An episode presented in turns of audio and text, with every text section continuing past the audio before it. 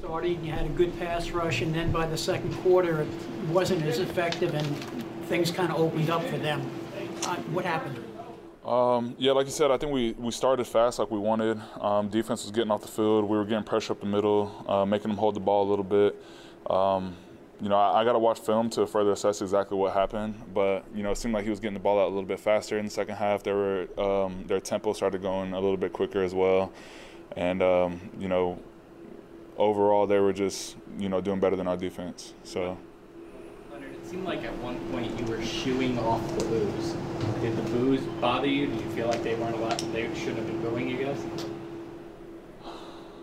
I mean, they do bother me honestly. Uh, you know, I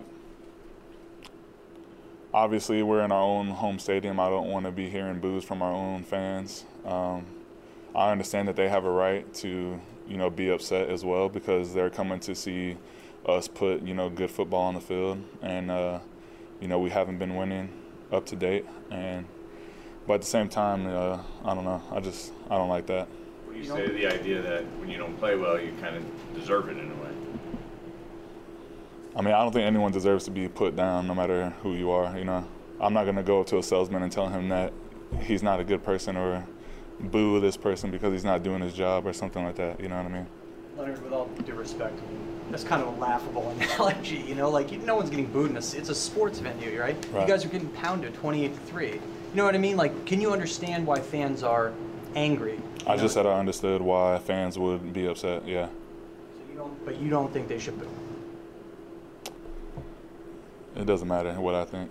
Uh, I go out there to play football. I don't sit in the stands, so uh, I can't see from their perspective. Last week, Graham described the performance by the defense as unacceptable. How would you categorize this week? Uh, the same. I mean, I, we obviously gave up too many points. Uh, no matter what the situation was, um, you know, we allowed them in the end zone too many times. Uh, no matter how we started off, um, you know, we didn't finish the way we wanted to.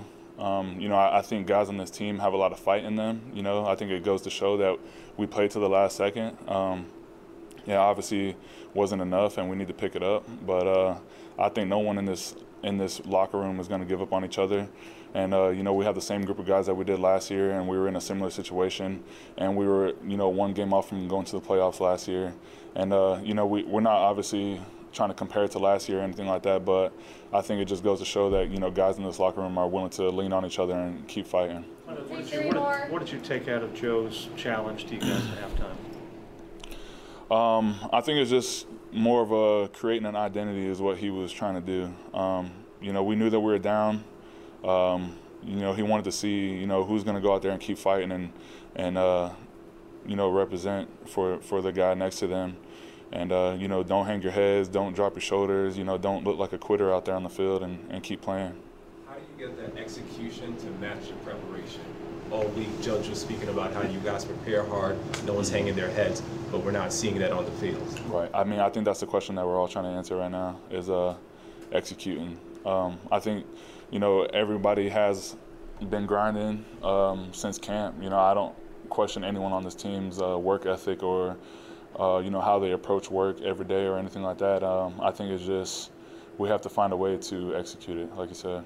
Leonard, from a personal standpoint, um, how ready are you to start winning? I mean, your career record in games you played in is now 34 and 67. I don't need to remind What's you. Your career record in games you played in is now 34 and 67. Obviously, it's a team game, but you've experienced a lot of losing. So, from a personal standpoint, how sick are you of losing, and how ready are you to finally turn the corner and win some games?